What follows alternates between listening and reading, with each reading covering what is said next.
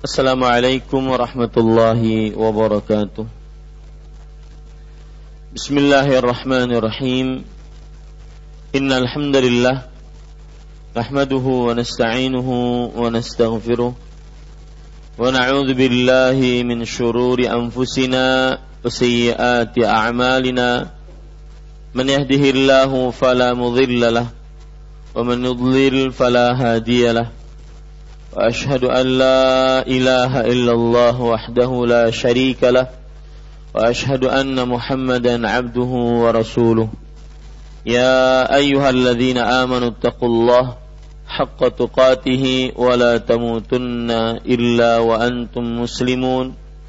يا أيها الناس اتقوا ربكم الذي خلقكم من نفس واحدة وخلق منها زوجها وبث منهما رجالا كثيرا ونساء واتقوا الله الذي تساءلون به والأرحام إن الله كان عليكم رقيبا. يا أيها الذين آمنوا اتقوا الله وقولوا قولا سديدا يصلح لكم أعمالكم ويغفر لكم ذنوبكم ومن يطع الله ورسوله فقد فاز فوزا عظيما. أما بعد فإن أصدق الحديث كتاب الله وأحسن الهدي هدي محمد صلى الله عليه وعلى آله وسلم وشر الأمور محدثاتها وكل محدثة بدعة وكل بدعة ضلالة وكل ضلالة في النار. Alhamdulillah kita bersyukur pada Allah Subhanahu wa taala pada pagi hari ini setelah sholat subuh. Kita kembali di dalam kajian rutin membaca kitab fiqh fiqhul ad'iyati wal adhkar yang sudah diterjemahkan dalam bahasa Indonesia fikih doa dan zikir yang ditulis oleh Fadilatul Syekh Abdul Razak bin Abdul Muhsin Al-Abbad hafizahullahu taala Salawat dan salam semoga selalu Allah berikan kepada Nabi kita Muhammad sallallahu alaihi wa ala alihi wasallam pada keluarga beliau, para sahabat serta orang-orang yang mengikuti beliau sampai hari kiamat kelak. Dengan nama-nama Allah yang husna dan sifat-sifatnya yang ulia kita berdoa Allahumma inna nas'aluka ilman nafi'an wa rizqan tayyiban wa amalan mutaqabbala. Wahai Allah, sesungguhnya kami mohon kepada Engkau ilmu yang bermanfaat, rezeki yang baik dan amal yang diterima. Amin ya rabbal alamin. Para ikhwah Bapak Ibu saudara-saudari yang dimuliakan oleh Allah Subhanahu wa taala, pada kesempatan kali ini kita masih membaca bab yang ke-22 yaitu penulis mengatakan iqtida'ul asma'i was sifat li'athariha minal ubudiyyati lillah. Artinya konsekuensi nama-nama dan sifat-sifat terhadap pengaruh-pengaruhnya dari peribadatan kepada Allah Subhanahu wa taala. Maksud bab ini adalah bahwa seseorang jika mengetahui nama-nama dan sifat-sifat Allah, lalu dia mengetahui konsekuensi-konsekuensi dari nama-nama tersebut, maka itu akan memberikan pengaruh di dalam diri seorang hamba dalam peribadatan hamba tersebut kepada Allah Subhanahu wa taala. Kita sudah sampai kepada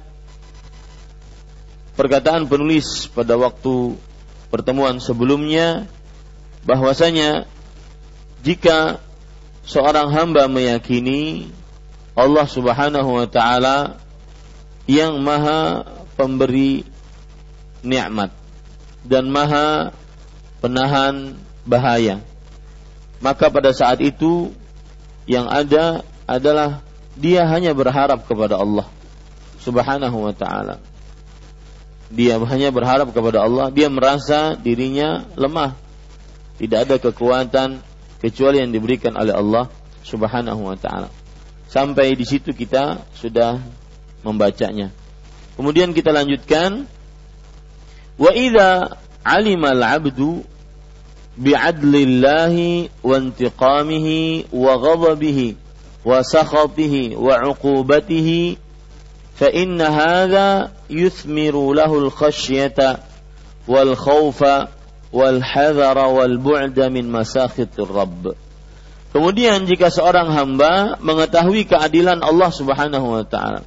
Maksudnya keadilan di sini adalah seorang hamba jika melakukan amal ibadah dia diberikan ganjaran. Jika melakukan maksiat entah itu meninggalkan kewajiban ataupun melanggar larangan, maka dengan adilnya Allah pun memberikan siksa padanya maka jika seorang hamba mengetahui keadilan Allah Subhanahu wa taala, pembalasannya, pembalasannya maksudnya adalah bahwa Allah Subhanahu wa taala akan membalas orang-orang yang bermaksiat kepada Allah Subhanahu wa taala. Allah Subhanahu wa taala akan membalas orang-orang yang tidak taat kepada Allah, yang melanggar larangan Allah Subhanahu wa taala akan dibalas oleh Allah Subhanahu wa taala dengan siksa. Begitu juga kemarahannya, kemurkaan Allah Subhanahu wa taala. Bahwa Allah Subhanahu wa taala murka jika hamba-hambanya melakukan yang dimurkahinya. Dan siksanya yaitu siksanya di dalam neraka. Maka sungguh hal ini melahirkan baginya rasa takut. Nah, ini ini konsekuensinya.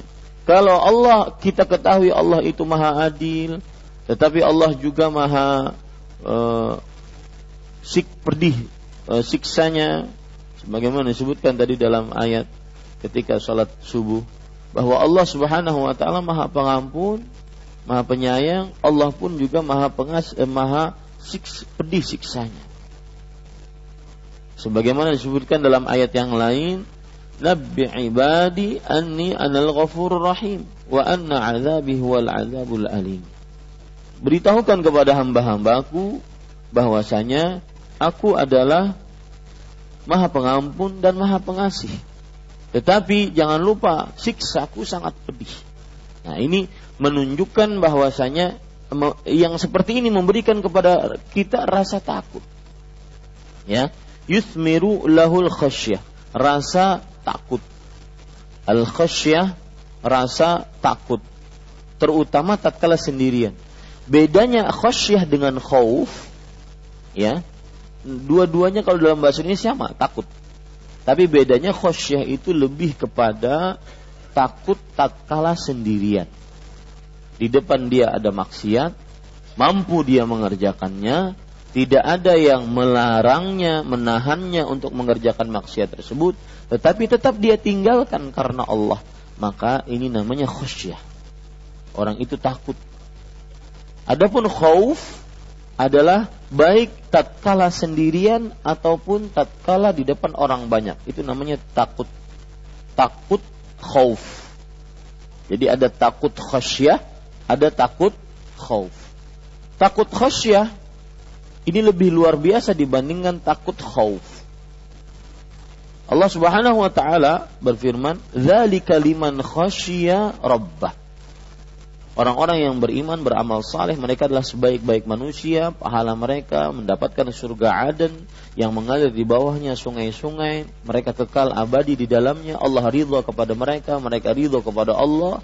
Itu bagi siapa yang khasyah, yang takut kepada Allah Subhanahu wa taala tatkala sendirian. Ada kesempatan bermaksiat tidak ada yang menahannya mampu dia mengerjakannya tapi tetap dia tinggalkan kepada Allah. Tinggalkan karena dia tahu Allah itu maha adil nanti di hari kiamat. La yadhlimu mithqala dzarratin min Allah Subhanahu wa taala tidak akan menzalimi seorang hamba walau seberat zarrah ada ayat yang menarik yaitu Allah Subhanahu wa taala berfirman di dalam Al-Qur'an tentang Allah tidak akan menzalimi sebuah seorang hamba. Uh, surat An-Nisa ayat 49. Surat Al-Isra ayat 71. Lihat. Allah Subhanahu wa taala berfirman, "Alam tara ilal ladzina yuzakkuna anfusahum balillahu yuzakki man yasha wa la yudlamuna fatila." Apakah kamu tidak melihat kepada orang-orang yang mensucikan dirinya? Tetapi Allah lah yang mensucikan siapa yang dikehendakinya dan Allah tidak membalimi mereka walau fatil. Coba perhatikan apa itu fatil pada ikhwan yang dirahmati oleh Allah Subhanahu wa taala. Ini adalah hal-hal yang kecil yang disebutkan di dalam Al-Qur'an. Fatila. Hal-hal yang kecil yang disebutkan di dalam Al-Qur'an. Para ulama mengatakan mungkin bisa di zoom yang fatil. Coba perhatikan. Lihat, itu fatil. Allah tidak akan menzalimi hambanya walau sekecil itu. Sekecil ini Allah Subhanahu wa taala tidak akan menzalimi. Kita tahu ada kurma, kurma itu ada bijinya. Kemudian di atas biji itu ada ketmir, ketmir yaitu kulit ari bijinya itu. Kemudian ada fatil. Ini hal-hal yang kecil yang disebutkan oleh Allah Subhanahu wa taala di dalam Al-Qur'an. Fatil. Sekecil ini kalau dia sebuah kebaikan, Allah tidak akan pernah menzalimi. Kalau dia sebuah keburukan, Allah tidak akan pernah juga menzaliminya. Pasti dia akan mendapatkan kebaikan ataupun mendapatkan keburukan. Ini para ikhwan yang dirahmati oleh Allah Subhanahu wa taala.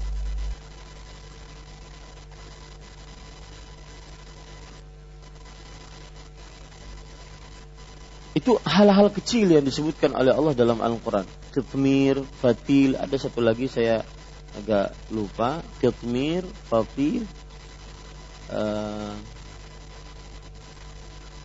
nakir, nakira, nakir.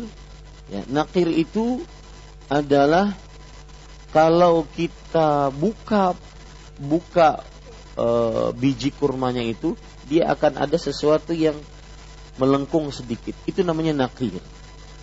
Fatila itu tadi Allah sebutkan di dalam surat apa?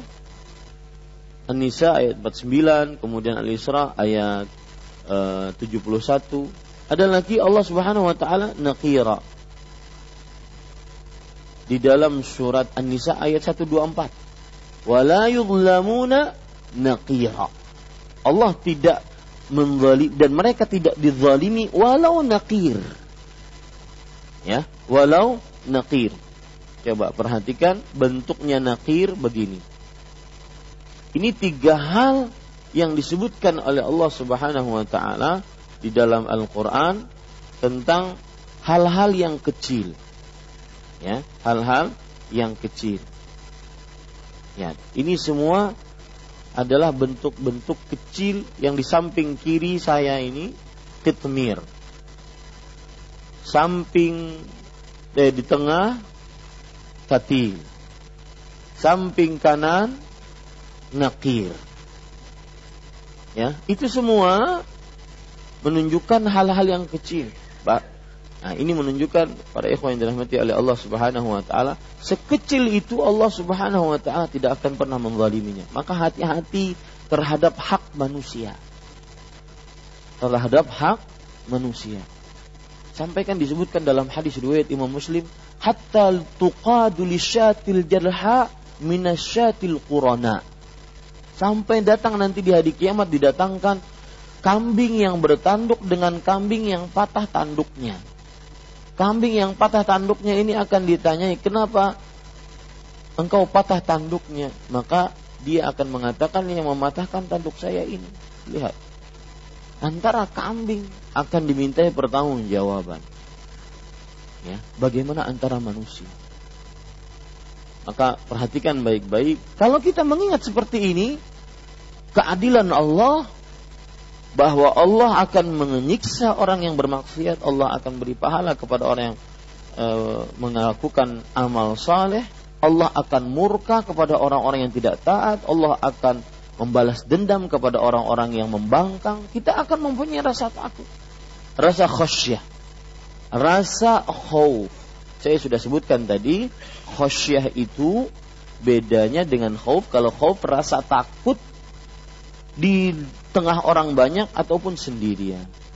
Ya, mana dalil yang menunjukkan kata-kata khauf? Allah Subhanahu wa taala berfirman, "Fala takhafuhum wa khafuni in kuntum mu'minin." Jangan kalian takut kepada mereka, tetapi takutlah kepadaku kata Allah. Jika kalian benar-benar beriman. Surat Ali Imran ayat 175. Disebutkan juga dalam surat Ibrahim ayat 14. Wala nuskinannakumul arda min ba'dihim. Dzalika liman khafa maqami wa khafa wa'id. Artinya dan sungguh kami akan berikan kepada mereka sebuah tempat di bumi setelah mereka. Itu bagi artinya orang-orang yang beriman itu akan mendapatkan kekuasaan. Bagaimanapun orang beriman pasti akan ditolong oleh Allah. Itu itu siapa mereka yang ditolong oleh Allah? Zalika liman. Itu adalah orang-orang yang khauf. Khafa, takut kepada kedudukanku. Wa khafa wa'id dan takut akan siksaku. Yang jelas para ikhwah, kalau orang meyakini Allah akan murka, memberikan e, siksa, maka itu menumbuhkan rasa takut, rasa kehati-hatian. Ya, al-hadar itu artinya kehati-hatian. Tidak semena-mena dia jalan di, muka, di atas muka bumi. Sama seperti yang digambarkan oleh Umar bin Khattab radhiyallahu anhu. Bahwa Jalan di atas muka bumi ini seperti orang jalan di atas jalan yang itu penuh dengan duri. Bagaimana kalau seandainya kita jalan di atas jalan yang penuh dengan duri? Apakah kita jalan seasalnya atau bagaimana? Hati-hati. Nah, ini para ikhwan yang dirahmati oleh Allah Subhanahu wa taala. Kita lanjutkan. Wal bu'da an masakhitir Rabb dan menjauh dari kemurkaan-kemurkaan Rabb ini konsekuensi ketika kita mengenal nama-nama dan sifat Allah. Sifat Allah itu murka, sifat Allah itu membalas dendam, sifat Allah itu syadid, siksanya pedih. Itu sifat.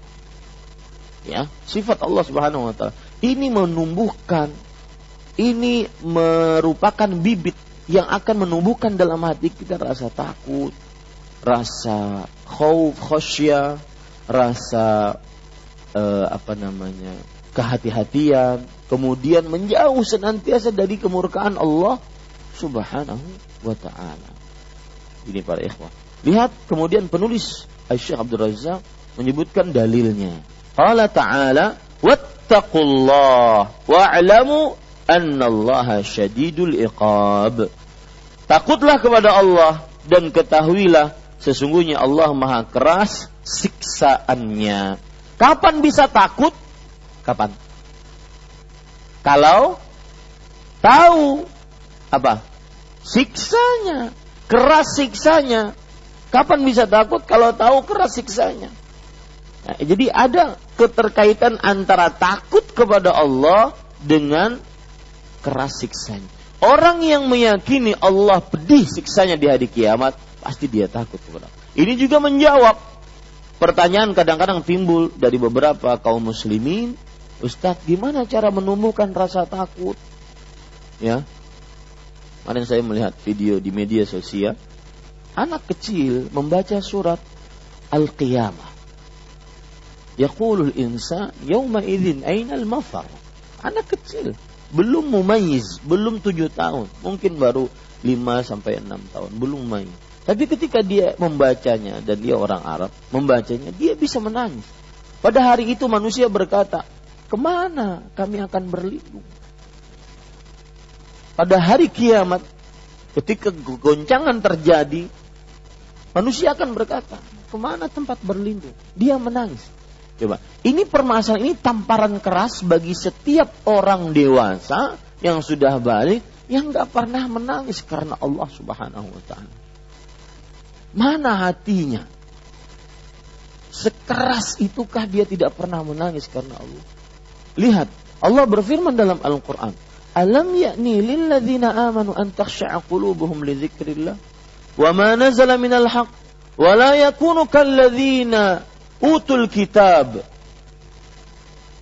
hatta idza tala alaihimul amal faqasat qulubuhum wa minhum fasiqun lihat bahayanya orang yang tidak pernah menangis kepada Allah Subhanahu wa taala Allah Subhanahu wa taala berfirman belumkah saatnya untuk orang-orang beriman hati mereka khusyuk kepada Allah.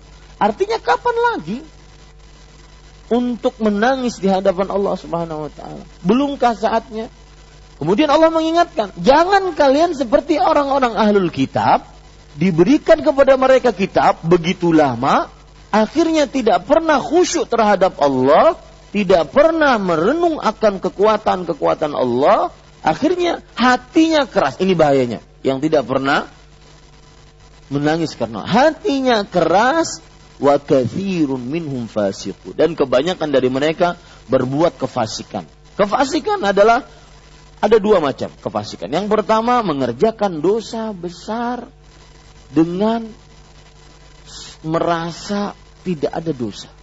Yang kedua sering melakukan dosa kecil dengan tidak merasa itu dosa itu kefasikan. Maka hati-hati pada ikhwan yang dirahmati oleh Allah. Ada keterkaitan antara memikirkan siksa Allah dengan rasa takut. Kemudian pada ayat ini ada pelajaran menarik juga tentang takwa. Coba perhatikan ayatnya berbunyi wattaqullah. Kalau kita terjemahkan secara letterlek dan bertakwalah kepada Allah. Kenapa di sini penerjemah mengatakan takutlah kepada Allah? Ketahui para ikhwah bahwa apabila takwa disebutkan secara sendirian, maka itu maksudnya bisa dua. Amal saleh dan menjauhi neraka, eh menjauhi larangan. Ya, amal saleh dan menjauhi larangan. Tetapi ketika takwa disebutkan ada gandengannya, maka biasanya takwa itu maksudnya takutlah kepada Allah.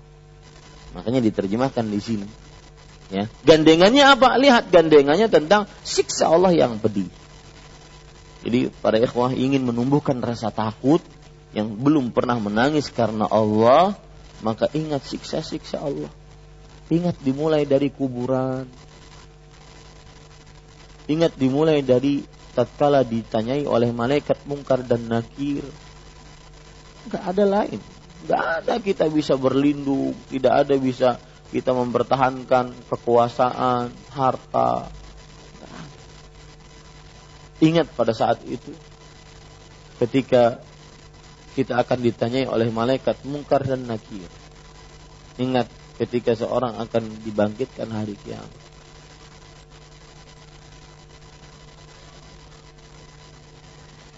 Kalau Allah Ta'ala Allah Subhanahu wa taala berfirman, "Wattaqullah wa'lamu annakum ilaihi tuhsyarun."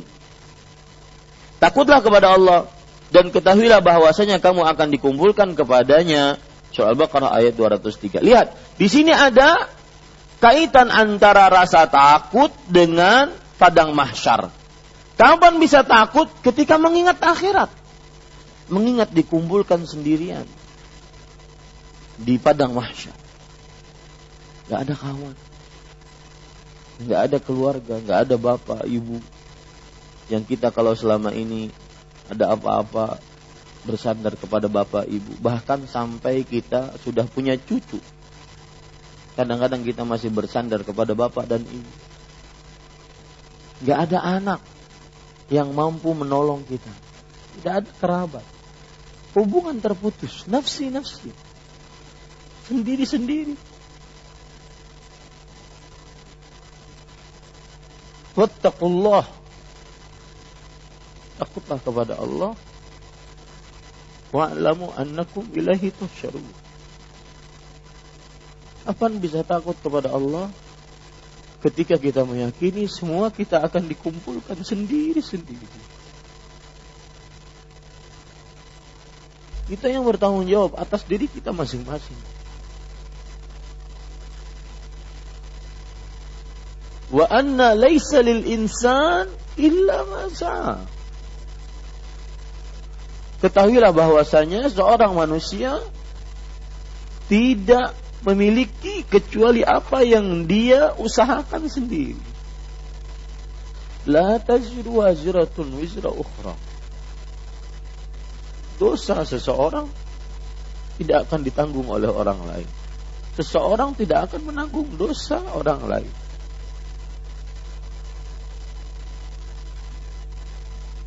Maka Pak, tidak ada mujamalah dalam hal ini. Kalau itu ketaatan kepada Allah, lakukan. Meskipun berhadapan dengan orang yang paling kita cintai. Kalau itu hal yang berkaitan dengan larangan Allah, jauhi.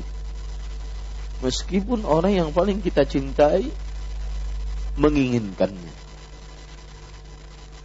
Dalam bahasa yang agak kasar, bodoh amat. Ente nanti gak bisa nolong saya. Gak bisa nolong saya. Ini para ikhwah yang dirahmati oleh Allah Subhanahu wa taala. Wa qala ta'ala fa in zalaltum min ba'di ma ja'atkumul bayinat fa'lamu anna Allah azizun hakim. Lihat Allah berfirman dalam surah Al-Baqarah ayat 209, apabila kamu tergelincir sesudah datang kepada kamu penjelasan-penjelasan, maka ketahuilah sesungguhnya Allah maha perkasa lagi maha bijaksana. Lihat. Ini menumbuhkan rasa takut. Apalagi terutama orang yang sudah mengenal ilmunya. Dan masih di dalam kemaksiatan. Ini lebih berat dibandingkan orang yang tidak mengenal ilmunya. Karena bagaikan sifatnya seperti kaum Yahudi. Berilmu tapi tidak mengetahuinya berilmu tapi tidak mengamalkannya. Fa'lamu anna Allah azizun hakim. Kapan kita mempunyai rasa takut meninggalkan maksiat? Ketika Allah aziz hakim. Maha perkasa. Maha bijaksana. Wallahi Pak. Kalau kita memikirkan keperkasaan Allah Subhanahu wa taala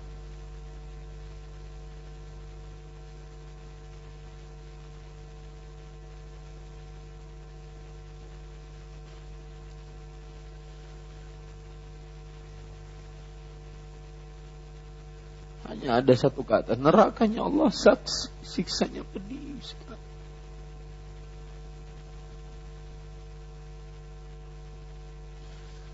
Tanamkan itu dalam-dalam dalam diri kita. Salah satu bentuk keperkasaan Allah Subhanahu wa taala. Neraka Allah sangat pedih. Sangat berat siksanya. Fa'inna ajsadana 'ala nari la taqwa. Sesungguhnya jasad-jasad kita tidak akan sanggup untuk menahan api.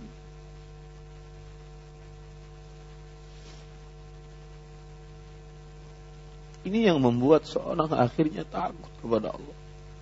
Dan itu konsekuensi dari beriman terhadap nama-nama dan sifat-sifat Allah.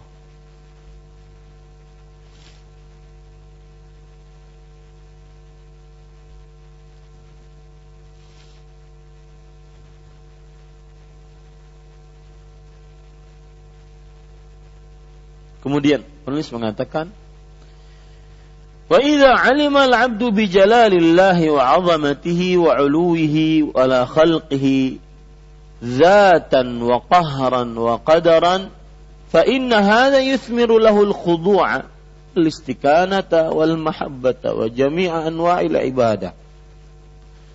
Kalau seorang hamba mengetahui keagungan Allah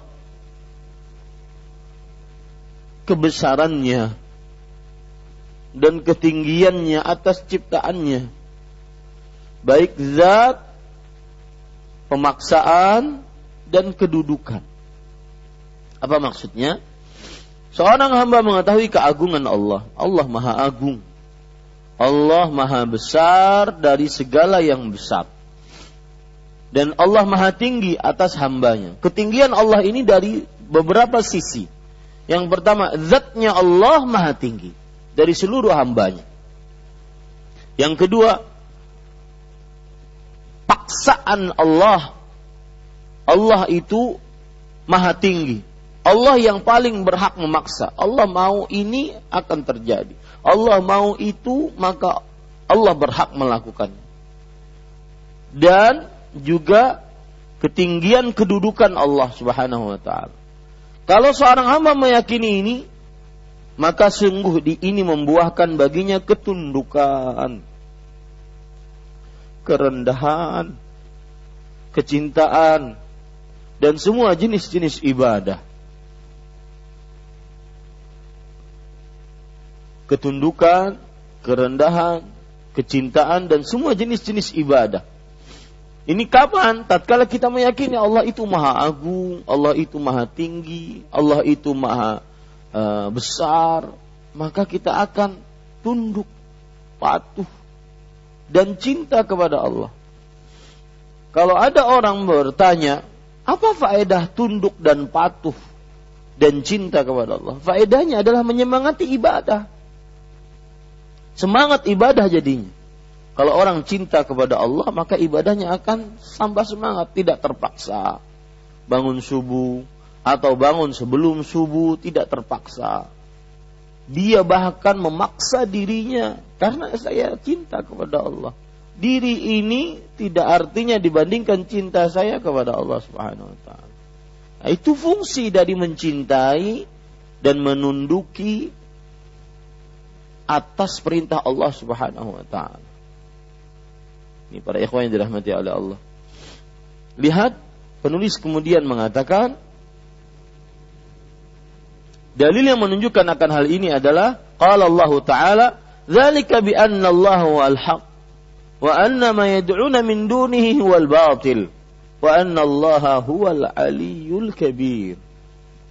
Demikian itu bahwa Allah dialah al-haq yang benar dan apa yang mereka sembah selainnya maka dialah yang batil. Dan bahwa Allah maha tinggi dan maha besar. Ini keliru terjemahannya. Lihat terjemahan ayatnya. Demikian itu bahwa Allah dialah yang al-haq yang maha benar. Dan apa yang mereka seru selainnya dialah yang batil tanpa huruf besar. Dialah yang batil. Ya, karena yang dimaksud batil di sini adalah sembahan selain Allah. Dialah yang batil, tidak pakai al. Dialah yang batil. Dan bahwa Allah Maha Tinggi maha besar. Lihat di sini para ikhwah yang dirahmati oleh Allah. Ayat ini memberikan kepada kita orang ketika meyakini keagungan Allah, Allah yang maha benar, maka dia senantiasa akan menyembah Allah. Dan juga ketika meyakini bahwa selain Allah adalah sembahan yang batil, dia akan meninggalkan sembahan selain Allah. Seperti yang sudah kita sebutkan tadi, bahwa meyakini keagungan Allah, meyakini bahwa Allah yang maha tinggi atas hamba-hambanya, baik secara zat, baik secara kekuasaan, Allah maha tinggi. Maka pada saat itu yang ada pada dirinya hanya tunduk patuh kepada Allah Subhanahu wa Karena dia cinta kepada Allah. Karena Allah yang maha benar. Qala ta'ala, Inna Allah alikana aliyan kabira. Sesungguhnya Allah maha tinggi lagi maha besar. Ada sebagian orang yang tidak beriman tentang ketinggian zat Allah. Mereka mengatakan bahwa Allah tidak punya tempat. Karena kalau seandainya Allah punya tempat berarti Allah terbatas. Ya. Maka kita ahlu sunnah wal jamaah meyakini bahwa Allah subhanahu wa ta'ala maha tinggi. Baik secara zatnya ataupun secara kekuasaan. Allah Maha Tinggi. Ar-Rahman ala ra'asyistawa. Allah yang maha pengasih beristiwa di tempat yang tinggi beristiwa di atas arsh. Arsh di atas langit. Ini para ikhwan yang dirahmati oleh Allah Subhanahu wa taala. Maka mereka mengatakan bahwa Allah maha tinggi secara kekuasaan saja. Adapun tempat zatnya maka tidak bisa kita sebutkan Allah maha tinggi zatnya. Karena kalau kita sebutkan Allah maha tinggi berarti Allah di tempat yang tinggi, berarti ada tempatnya. Maka berarti pula Allah terbatas. Ini berarti membatasi Allah. Sedangkan Allah Subhanahu wa taala la yuhitu bihi ilman. Allah Subhanahu wa taala tidak bisa diliputi ilmunya.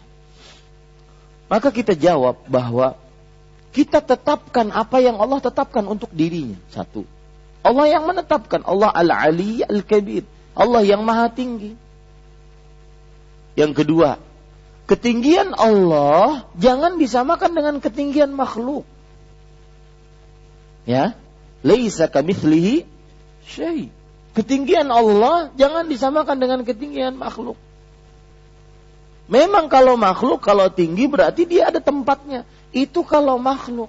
Sedangkan Allah maka Allah maha tinggi kita tetapkan dan ketinggian Allah tidak sama dengan ketinggian makhluk.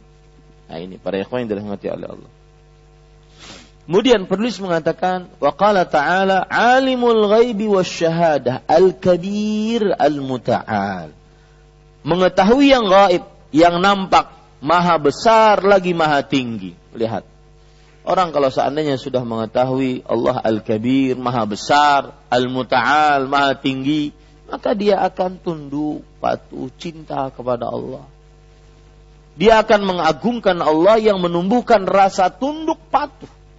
Rasa cinta kepada Allah subhanahu wa ta'ala.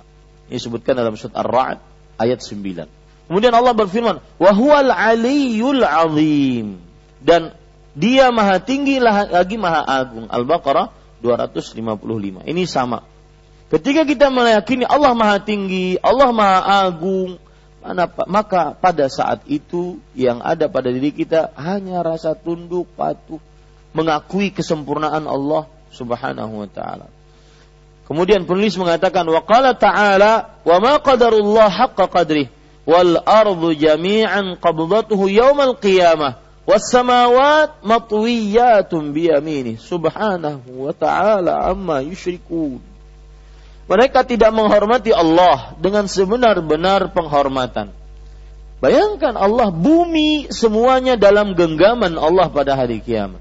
Langit-langit terlipat dengan tangan kanan Allah Subhanahu wa taala. Maha suci Allah, maha tinggi dari apa yang mereka persekutukan. Pernah Pak saya mendengar imam di Masjidil Haram membaca ayat ini menangis sejadi-jadinya takut kepada Allah Subhanahu wa taala.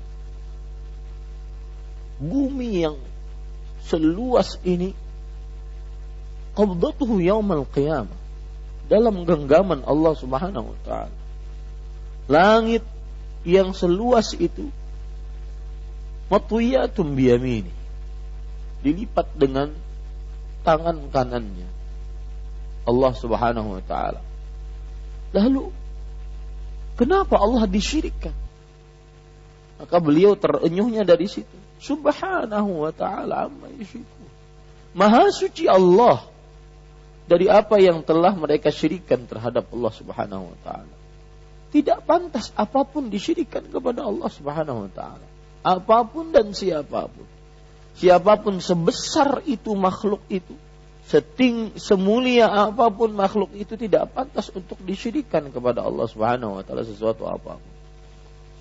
Maka salah satu hal yang menjauhkan diri kita dari kesyirikan, dari dosa yang paling terbesar adalah mengagungkan Allah. Mengagungkan Allah Subhanahu wa taala. Ini para ikhwan yang dirahmati oleh Allah Subhanahu wa taala. Ini kira-kira yang bisa kita bahas pada kesempatan kali ini.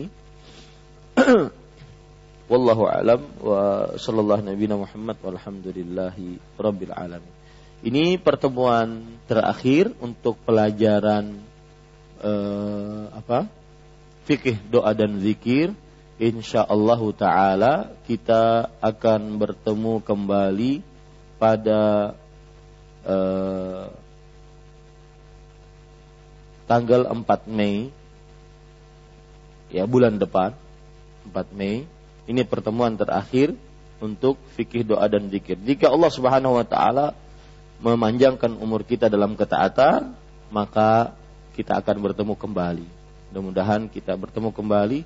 Kalau seandainya tidak bertemu kembali, maka saya ucapkan sampai jumpa nanti di surganya Allah Subhanahu wa taala. Ada pertanyaan?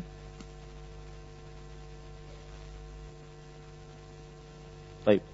Jika tidak ada kita cukupkan dengan kafaratul majlis subhanakallahumma wa bihamdik Asyhadu an la ilaha illa anta astaghfiruka wa atubu ilaik. Wassalamualaikum warahmatullahi wabarakatuh.